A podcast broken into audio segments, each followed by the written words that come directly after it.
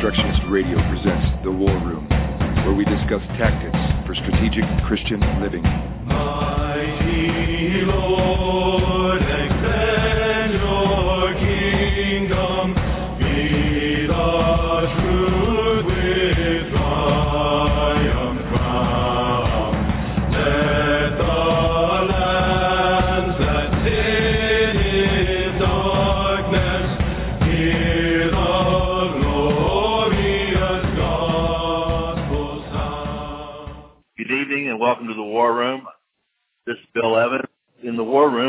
We adapt, adjust, and improvise. And so I'm on my iPhone in the sleeper of my truck. My son is driving. We're, we're in the high desert of Southern California, and I've got Brandon McCulloch and Shelby Luke from Kerrville, Texas, in a conference call on the other side. Good evening, Bill. Good evening, Bill. And I talk to Shelby every now and then because Shelby, as I judge, is a man with an empathetic heart. You maybe you've heard his testimony uh, in on on uh, Reconstructionist Radio on our Once Dead podcast, uh, and so if you have, you know that it was not always that way. Shelby was a real hellion before the Holy Spirit ran him to ground and uh, brought him to bay. Is that right, Shelby? Oh, that's that's so true, Bill. Uh, I tell you, I I can't go a day without thanking my Lord for what He's done in my life. I mean, it's uh, truly amazing. You know, He He through uh, those very trying times, and uh, I'm a very hard-headed, stubborn, strong-willed person to begin with, as you might know, because you're in my path, right? You know, we we might have those traits, but God can use hard-headed, strong-willed, and stubborn individuals for His purpose.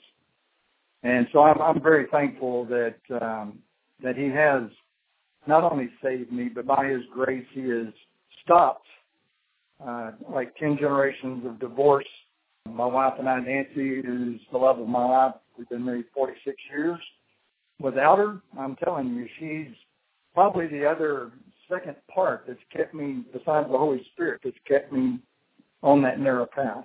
And uh, from time to time, I get a tongue, good tongue lashing, and it's probably because I need it. Brandon, why don't you explain to our listeners uh, how Shelby, what Shelby is doing at your house, and, and how he is giving new meaning to the phrase "build one another up." sure. Um, my wife and I have uh, basically acquired my the house I grew up in when I was a kid. We've got about five acres out here in Kerrville, Texas, and um, there was a section of the house that was formerly a garage and uh, storage rooms and such, and uh, we decided to put it to good use and um, turn it into an apartment so that could generate some income for our family. And so this all kind of materialized pretty quickly, and it was actually the last time that um, that Shelby and Nancy were down visiting, and so we started a conversation about them stepping in and doing some some contract work for us because I don't have expertise in plumbing and electricity and and all the other things that's going to require to make this thing work. And so um, Shelby was really gracious with us because you know we we sent down down the line 15 or 20 changes as the thing was going through, uh, and while he was trying to get the uh, the quote together, and um, he uh, he he's worked with us and, and taught us some things, and so we, he's he's really moved in with us for basically a month, uh, starting a couple of days ago, to help us get this project up and running so that we can actually you know generate more income for our families so we can do more for the kingdom over here in Kerrville. Well, I'm jealous. I'm jealous in two different ways. Number one, I'm jealous that you've got Shelby and Nancy there for a month, and I'm also jealous that you have a house. yeah, isn't it the truth? I, I, I'm, yeah, I'm uh, I'm known as an itinerant professional. Anyway, uh, well, I tell you what, we've got some talented guys in the Reconstructionist family. Uh, Scott Herndon, I don't know if you've seen some of Scott Herndon's work, or uh, or, or Jason Sanchez. I tell you what, we got some talented brothers. And. Shelby, of course, Shelby can. Shelby's not afraid to tackle anything, whether he knows how to do it or not. well, that's true. Uh, you know, that's one of the the concepts that I've tried to and, and still trying to teach my grandchildren. I had two daughters, but uh, I've got nine grandchildren, and and these boys, uh, I never had boys, so it's actually become a challenge to me uh, to be able to try to pass on the various skills and And believe me, if there's anyone that can try me any better than my grandsons, I don't know who it would be. You know, because uh, there again, not having the boys, and uh, it's, it's teaching me patience uh, even more than what I may have. Move, press on while we've got a signal out here in the high desert. And uh, I'm obviously now I'm not an elder. I'm, I don't hold any office in any particular congregation. I'm, but I'd like to think that I have a, a grasp on certain principles of of warfare. What I've got here is a few thoughts that are sort of the distilled product of our conversation today over the phone as we were talking about some of the body life issues that confront all Christians, but particularly us as Christian Reconstructionists to the extent that we're interacting with people on Facebook and by phone and in person and at various different rallies, whether it be having to do with abolishing abortion or the discussions regarding the nature and function of the so-called church, the ecclesia. What I thought I might do, and I want to just read one and then throw it out for Brandon and Shelby to kind of kick it around like a soccer ball for a few minutes, and then we can move on to the next one and perhaps spark some ongoing discussion in our Facebook group. So the first one, I called this Tactical Tidbits from the War Room. And the first one is building off of Derek Evans' fine message on setting the record straight this last Lord's Day. So tactical topic tidbits from the War Room. Even when we have all attained full maturity in Christ, we will not be clones of one another. The idea is not to transform hands into feet, our feet into kidneys. The intent is to have the entire body committed to a common cause and moving together toward that cause. Gentlemen? Well, yes, uh, I, I'm a, since uh, we talked about it and since it's fresh on my mind, and maybe it'll it'll catapult uh, into some more conversations. You said as we were hanging up this this afternoon.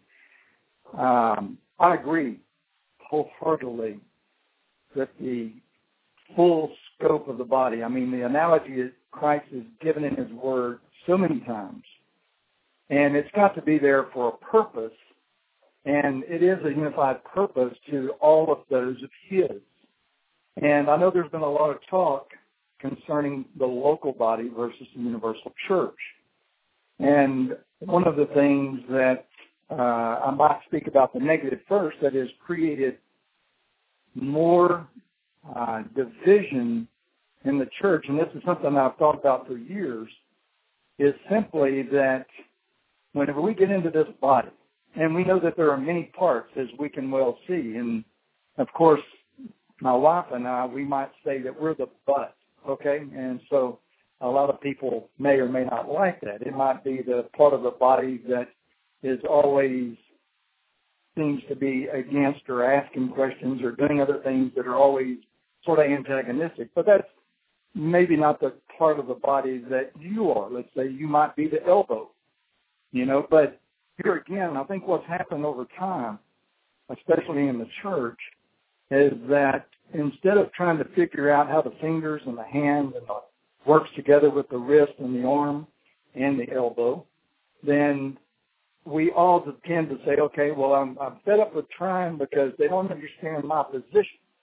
Well, that position is only as important as that part of the body.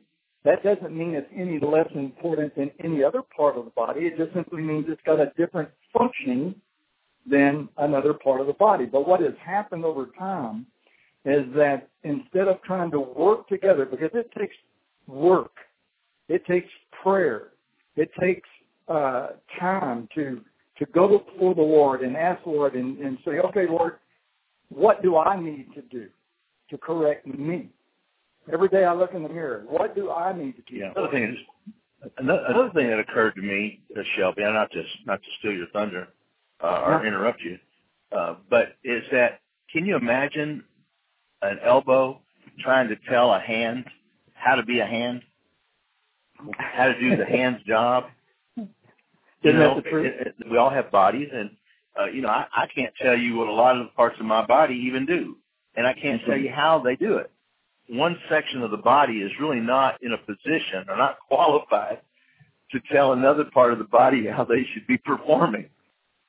Well, No, if I can maybe offer just a little bit here, because I mean, when I don't know, my journey in this area was is actually just a little bit different because Bill, you and I have talked at least a little bit about you know where I was with the with the AHA stuff versus the babies murdered here, and and and, and where I, where I was floating with all that stuff, and I'm not even sure if you saw the post that I put up a few days or about a week ago on Facebook talking about that transition. Part of what Gramps is saying is true is that, but I think social media has kind of hurt us a little bit because once you see one part of the body doing something in a manner that may not fit what you actually are, you're trying to basically take your elbow and stick it into a glove. No, I just think to kind of piggyback off of what he said, what Gramps was talking about is that, you know, we tend to try to be like other body parts we were never called to be like. And this is what I was talking about, at least in part, in my post that I made in the abolitionist or abolitionist, abolitionism uh, page on Facebook. Because before I transitioned to, and I actually transitioned not long, before I repented and, uh, and saw the error of my ways, um, what I, what I, you know, tongue in cheek called the AHA way was, you know, unless you're doing it our way, unless you're you're performing it just like we are, then you're not doing it right. Basically, you know, you have to do abolitionism the way we do it, and if you don't, you know, we're going to come and uh, pick at your church. Now, I've, I've since seen that's not the case, but that's the way I believed it. And I think that social media has hurt us in, in, in that we see a lot of different people like Cy or Jeff Durbin or Bo and we really want to emulate ourselves after these these people who we see doing these great things uh, in the name of God. When in fact, you know, my job may be markedly different than what they're doing.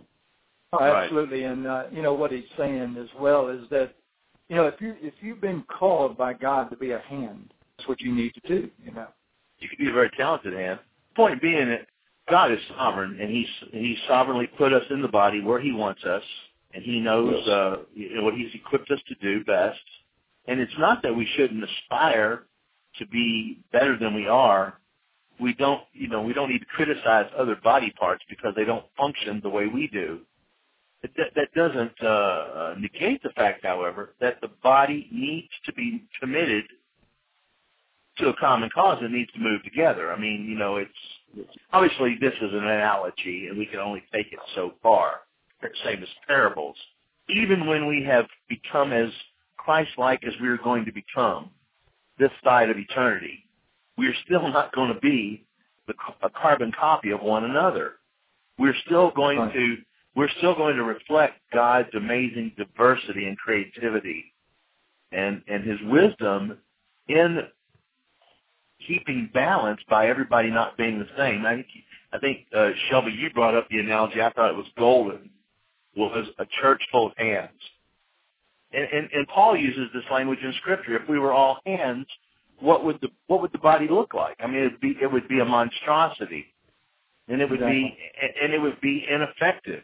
Piggybacking on that thought, I had the thought of you know the other analogy that's common in Scripture. Uh, not is not just the the body, but also us as the military analogy, you know, with weapons and uh, and also the the athletic analogy. But in an army, scouts are not infantrymen, and artillerymen are not tasked with distributing bullets and blankets. Thus, we will not all utilize the same weapons or tactics. Nevertheless, all must care for the wounded in our midst, regardless of our normal assignments. So it doesn't matter whether you're in the infantry or you're in the uh, in the supply corps or you're in the aviation or you're in the navy or you're whatever whatever particular branch or, or, or unit you're in, uh, and you're specific. You might be at signal corps or you're in over communications. Nevertheless, if you take wounded, you stop and you take care of your wounded until now there are there are professional. Obviously, there's a medic corps. There's a we have to uh, perform basic first aid on our own. So if we as followers of Jesus Christ are to be an army of God worthy of his name, then leaving our weak and wounded behind are worse than adding them is not an option. For of these Christ says, I shall not lose any. And it's, you know, hmm. we've all heard we've all heard the saying that that that Christianity is the only army that shoots its wounded. We don't shoot the stragglers either. And, and, and that gets back to the issue of God's sovereignty over illumination. We're not all at the same place. And just because you've read the same books uh, or listened to the same podcast doesn't mean that you're going to agree lockstep with everyone else. And just because someone's not, we judge it's not coming along as quickly as we might like. I mean, we're, I, I, I Second Timothy chapter 2, 24 Mhm. through 20, 26. And we often think of that as a verse that pertains to our dealing with unbelievers. Right. But I, but I think it also is pertinent. I think it's also relevant for how we relate to one another within the body of Christ. That the Lord's bondservant should not be quarrelsome, but be kind to all, able to teach, patient when wronged, with gentleness, correcting those who are in opposition. If perhaps God may grant them repentance, and, and repentance doesn't necessarily mean at that point turning away from sin, but it does mean a change of direction, a change of perspective, a change of, you know, I've, I've often heard, I've often joked that I learned this from sales that people don't really ever change their mind; they just make new decisions based on updated information. But but the point is, is that uh, God is the one who is sovereign over illumination. Not even the really brilliant scholarly among us have anything that we did not receive. Uh, it's all a gift from God, and therefore there's no room for us to vaunt what we know or lord it over others just because they don't quite get it. We may Well, have to. Go ahead. Scripture tells us that we're to bear with the weaker brother, and I don't know that we do that all that well. I think what you said, you know, encapsulated it perfectly. Is that we tend to, you know, do a mercy killing in our eyes of those that aren't keeping up with us scripturally, or with us with doctrinally, or whatever it is that happens to be, and we. It's like you know you either keep up or or or cut bait, and it's it's it's a sad state of affairs in, in, in our most of our camps, and unfortunately we see it most prevalent in the Reconstruction camp and in your Reform camps.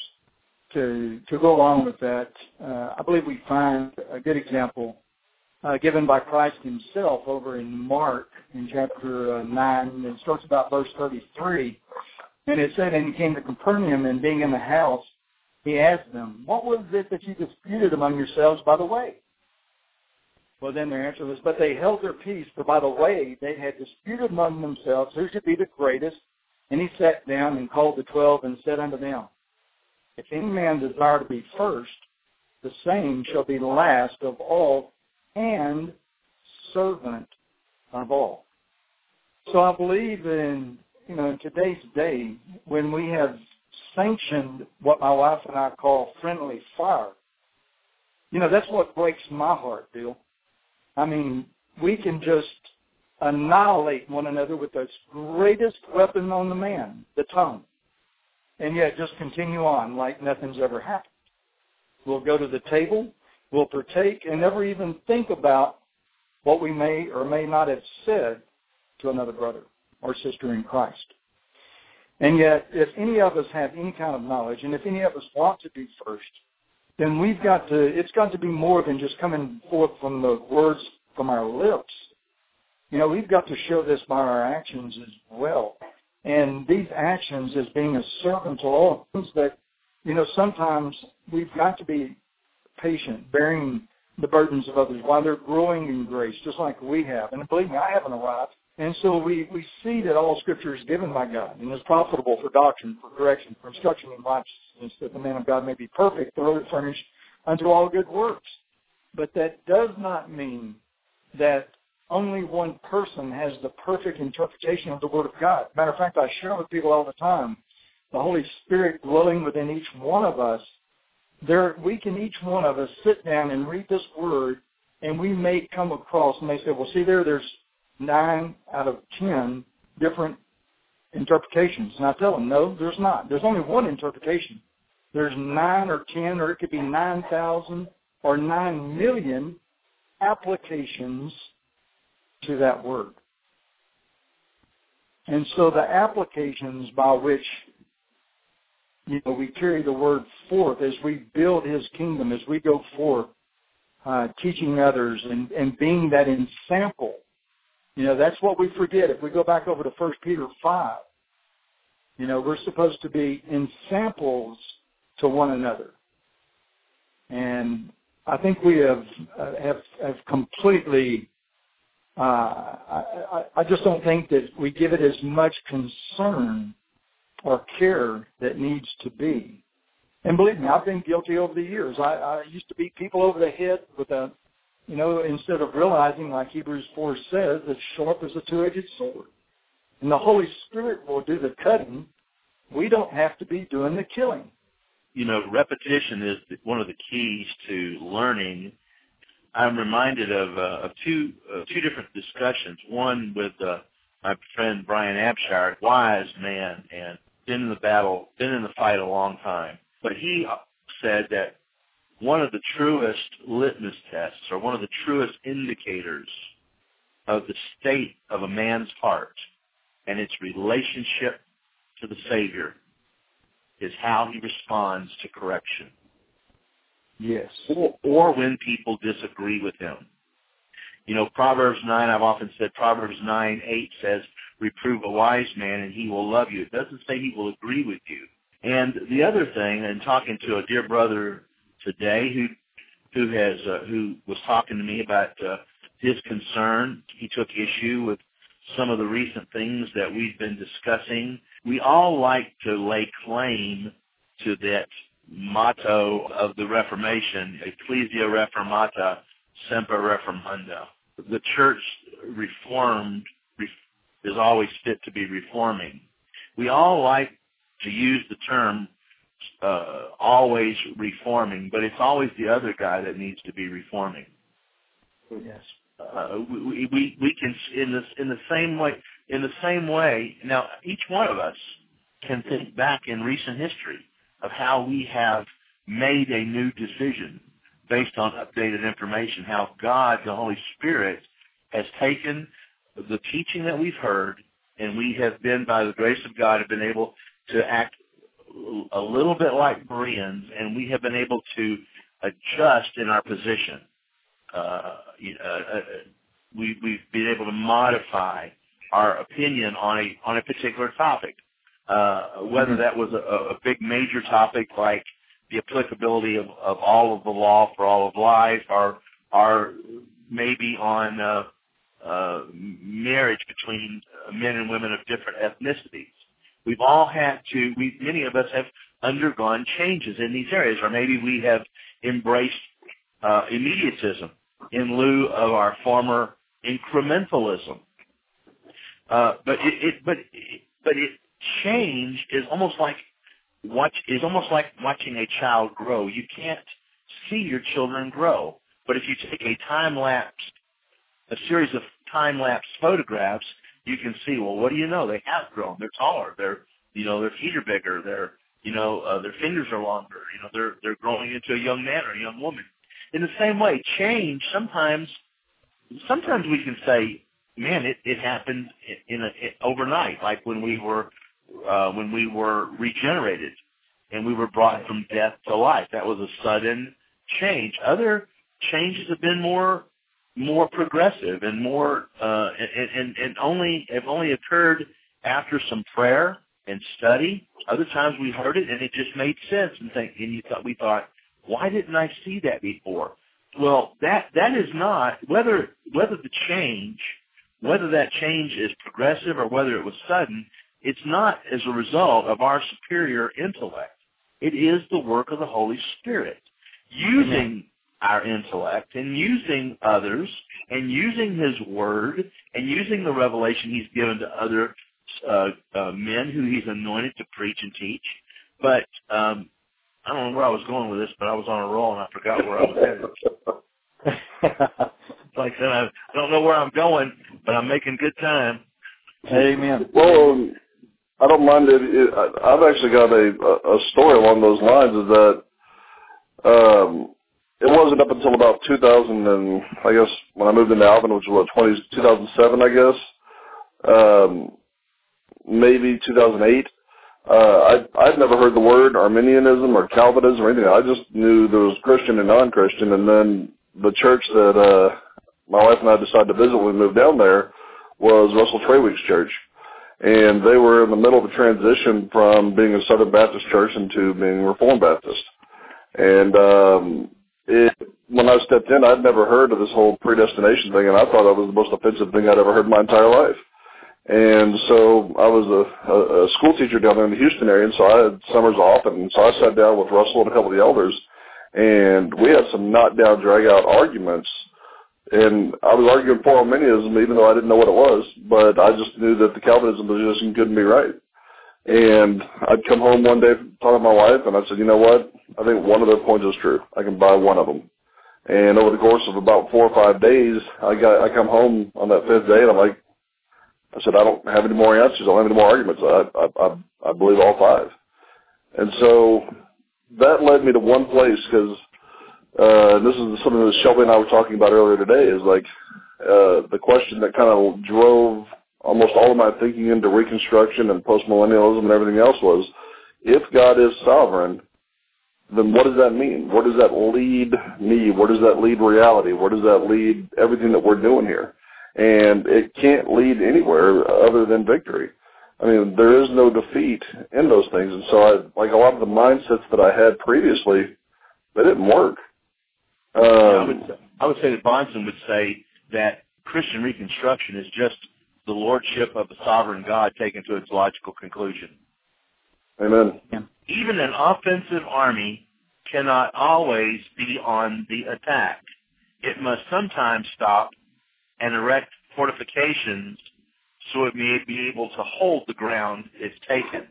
And I was thinking of uh, you know, keeping your supply lines short, you know, where, you know, you've got to bring up supplies to keep your army in the field. And of course, these are, these are really raw military analogies, probably taken from the War of Northern Aggression, because that's where I, that's where I spend most of my leisure mental daydreaming hours is uh, reliving that war with a different outcome. But anyway, may, the point is, is that we're always to be on the offensive. We're not a defensive army.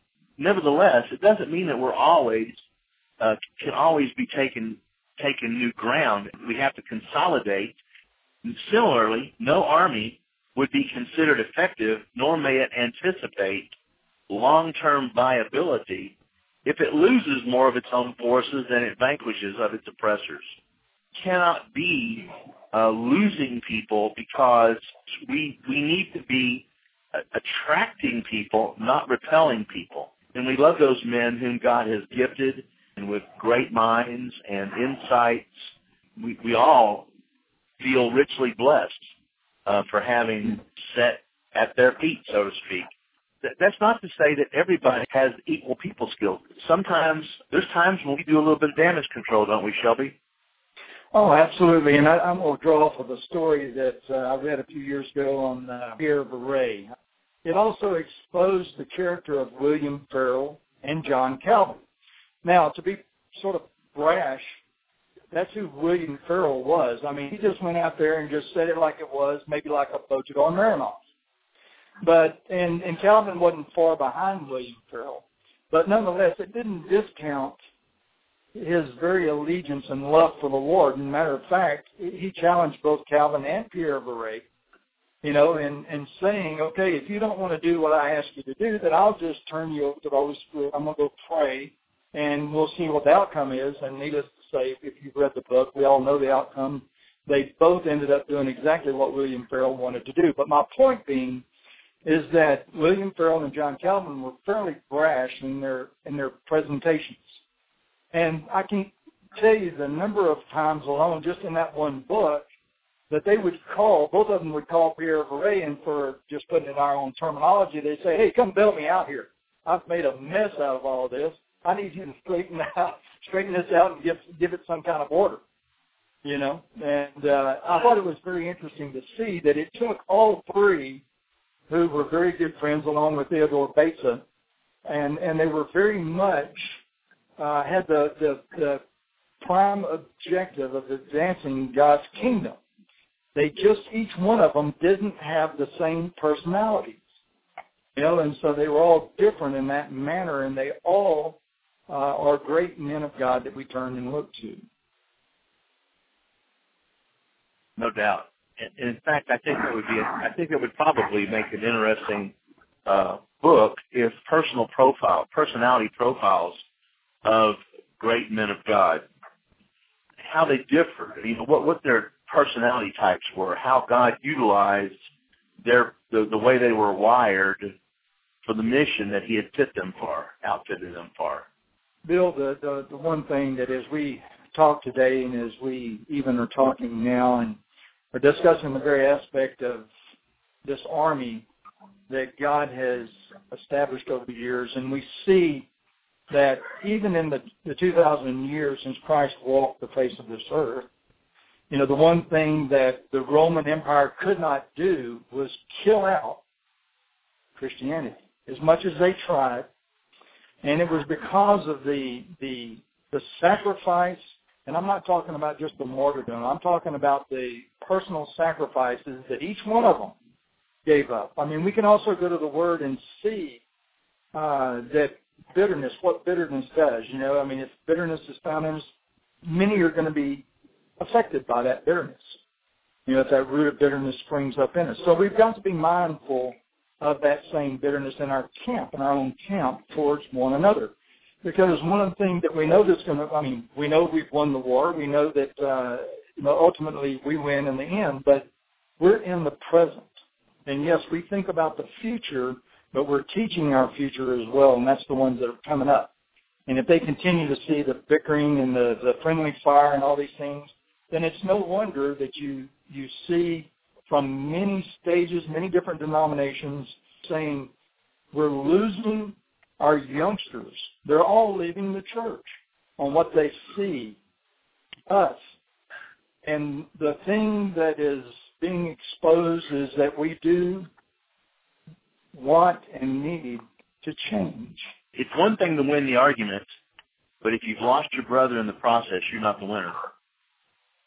As soon as you are thinking in terms of us versus them, you're you're in the wrong. It, does seem at some point we almost have to say, okay, let's just not have any more great biblical truths here for a couple of days. We need some time to sort of some time to sort of think, okay, where is everybody? We is everybody still here? Let's do a head count. Yeah. Did we lose any? Did we lose anybody on that on that last you know maneuver there? You know we uh, Exactly. Because because it seems like every time one of these new topics takes shape and gets presented to sort of the our our unofficial group on Facebook, it's like we lose people. People say, Yeah. "Well, you know, I was I was hanging with you up until that point," and when you and when you you know whether it be you know uh, you know elders or the necessity of membership in a local congregation, we're losing people along the way, and we cannot lose more than we pick up. I'm speaking humanly, of course, because this is God's show, not our show. We've got to stop every now and then and just kind of regroup, do a head count. Hey, did we lose anybody? Let's let's not leave any stragglers behind. If you have questions, let's let's get those questions answered before we take the next step. It sort of reminds me of that old saying that the chain is only as strong as its weakest link. We can't move any faster than the young and the weak and the, and the injured are able to go. So we have to. God is sovereign, and we're and He's doing what He's doing, and and and and and I don't want to overstate the importance of what we're about because we're a numerically almost minuscule uh, group of people in the in within the body. We're not all that in a bag of chips. Um, no fighting force is organized and trained merely so that it can be the best organized and trained unit. It exists to answer the commands of its general, destroy its enemies. Whatever else it may be doing well, if it is not doing that, it is a waste of resources. Now, that sort of sounds like a jab at the institutionalized church. We're organ. We're the idea of the body of Christ is not just merely so we can be a spit and polish unit. You know, you got to.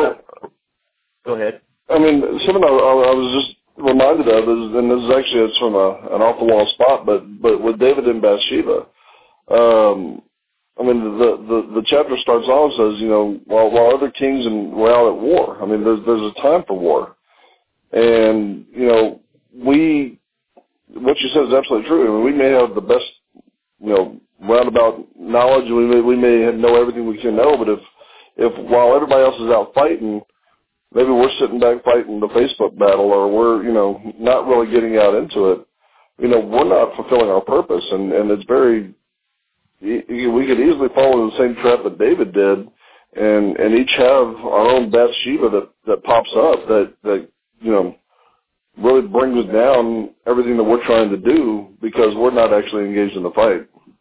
Yeah, I think I don't think there's any ribbons given for Facebook battles, are there? I don't think there are. Uh, that's, that's true.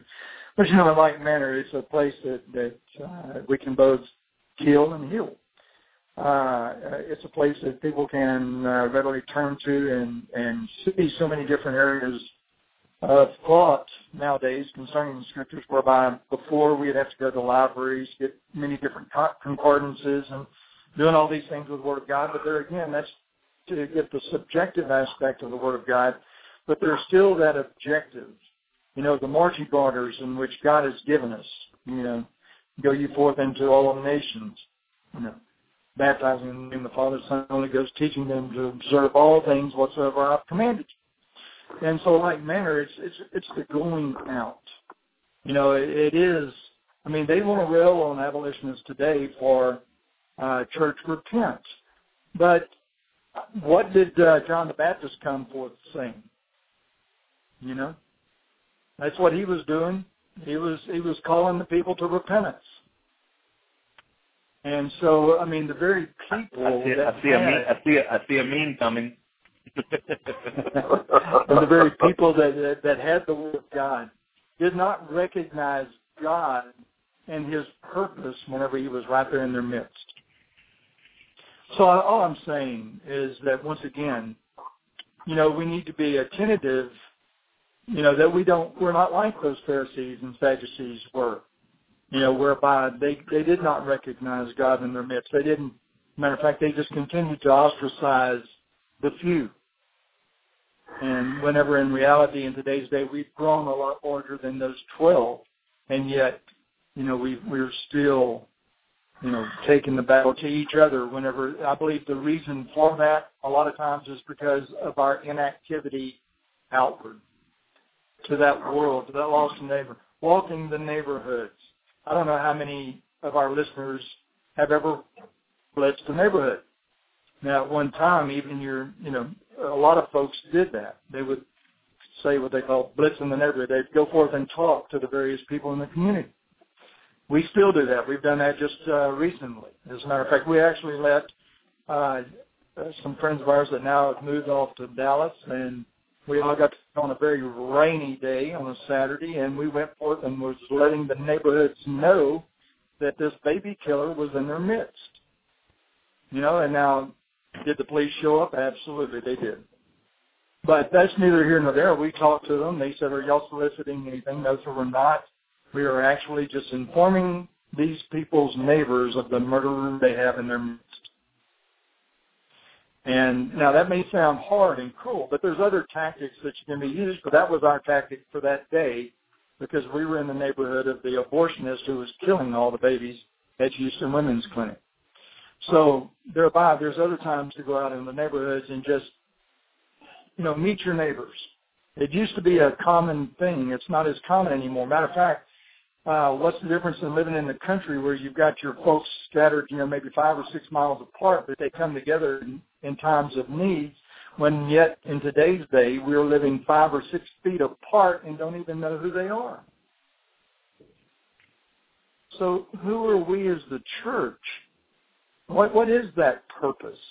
I thought it was to be the organism You know, that organism, not necessarily an institution, but organism, a very live organism that infiltrates. You know, that's a very live because it's not about us. It's about our Lord and Savior Jesus Christ. If it wasn't only about Him, it's it's it's about Him because He's the one, He's the one that changed my heart. He's the one that has directed me all these years. He's the one that still gives me life today. He's the one that will put the words in our mouth of what to say when we're talking to these people, whether it comes forth through adversity or through friendship. But we've got to go out. We've got to continue to do some of those old things. Yes, we can meet a lot of people on Facebook. But if we meet a lot of people on Facebook and we don't have the community around us saturated with the very love of Christ, the very essence of the gospel, then we don't have to wonder why it is that our society is in the shape that it is.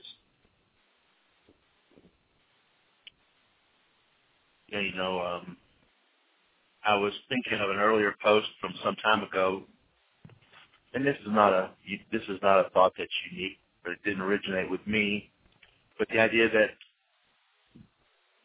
the, the church ought not to resemble a cruise ship; it ought to resemble a warship.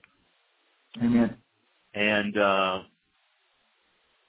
it occurred to me, and, and, and this is we're going to wrap this up while I, I'm about to lose my signal here up in the up in the high desert, and I think I just might be. Did I just lose? Are you still there? Still here. Still here. Okay. I'm going to need to wrap it up uh, this war room episode, but we want to just use. Hopefully, y'all. This is just campfire talk. This is what warriors need to talk like around the campfire. This is what. This is the type of conversations that need to take place in our local assemblies not sitting around and merely polishing our doctrine and, and, and, and discussing fine points of supralapsarian versus infralapsarian or, or things like that. But we need to be we need to be talking about war. We need to have a wartime footing. We need to be, um, you know, uh, you know, be thinking about you know what we're about, and and to be keeping being, you know, keeping uh, our swords girded on and and and, mm-hmm. and, and, and and there's all sorts of language in Paul's epistles about um, about being in, in that of that mindset uh, that no man in active duty entangles himself in the affairs of everyday life in order that he may please the one who has enlisted him as a soldier. Amen. Amen. And so, with that, uh, we just encourage you all. Not that we're, we're not we're not the sharpest knives in the drawers, guys. Uh, nope. You know, God, God, God speaks to every one of you. You're all prophets and priests, uh, yeah. uh, a part of a holy nation.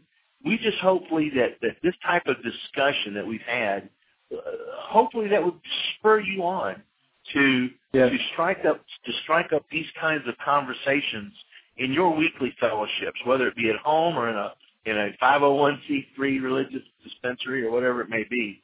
Uh, you know, let's let's be about what we're about, and we've been called into active duty, and let's not be distracted, and let's not leave any men behind, and let's mm-hmm. not mm-hmm. and let's not take land that we can't hold.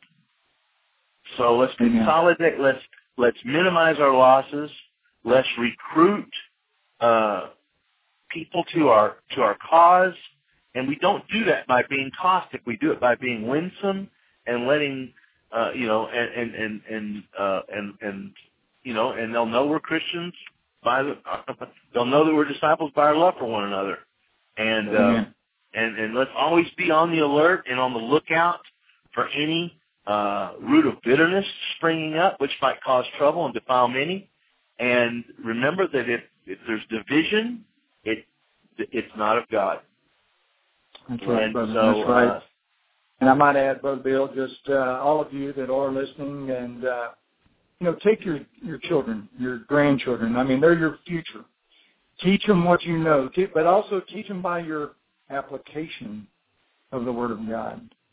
You know, so that means they're not too young to take them by the hand and as you're blitzing these neighborhoods, as you're talking to these folks, as you're meeting them. It doesn't matter if it's in the stores while you're shopping, ladies, or if it's uh, at work or if it's uh, at play. It doesn't matter. If we had more time, I could go into constant, uh, just numerous times that the Holy Spirit moved. It doesn't matter where we're at, but we need to be ready, just as First Peter uh, 3.15 says, to give an answer to every man that's, uh, that asks us of the hope that lies within.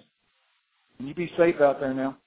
Well, you thank thank you, Brandon and uh, and, and, and and Shelby for joining us tonight here, and thank all of y'all for listening to us here on the War Room. Thank you for joining us in the War Room. Please enjoy The Nation's Rage, Psalm 2, by My Soul Among Lions.